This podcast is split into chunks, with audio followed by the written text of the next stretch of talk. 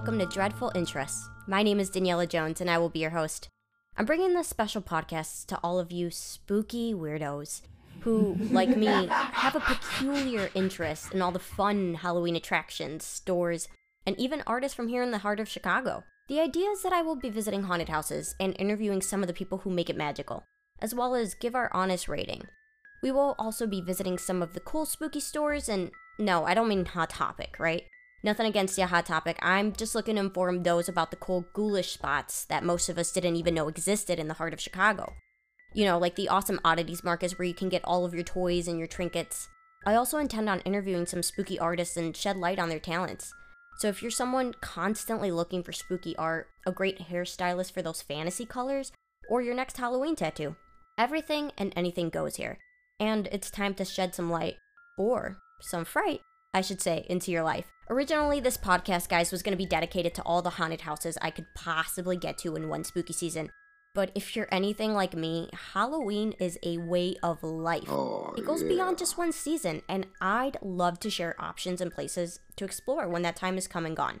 Something I realized from just following many haunts and actors is that if you just pay just enough attention, there's always something to do. Many people dedicate their lives to getting your spooky rocks off all year long, and I want to shed some light on those amazing individuals and their businesses. Like, for example, have you ever visited a Christmas themed haunt? A St. Patrick's Day hunt, An Easter hunt. Yeah, all those awesome things do exist. Did you know that there's a spooky store out in St. Charles? And did you know that there's one that just opened up on the northwest side of Chicago? How about how a haunt is made? The amount of work that goes into the building sets, the costume design, the amount of time it takes to get the makeup on an actor. Have you ever even been to a convention where everything is dead and in a jar? Have you had the opportunity to take a taxiderm class at an oddities market? Have you been to the Midwest Haunters Convention? It seems many of us millennials who were once seeing kids, and I say that very lightly because I hated that as a kid. But if you did grow up anything like I did, and you grew up to have similar interests, but you're just way too fucking old at this point to hang out at the nearest mall going up and down the same fucking Hot Topic aisle, or maybe if you're anything like me and you want something more on the mature side. It took me meeting some interesting individuals throughout the past years to even know how any of these things existed around me. So, if this is something that rattles your bones, please follow and share. I'm gonna try and make this as friendly as I can, but I'm not sure I myself am for the children, as I can't seem to go a few words without saying the word.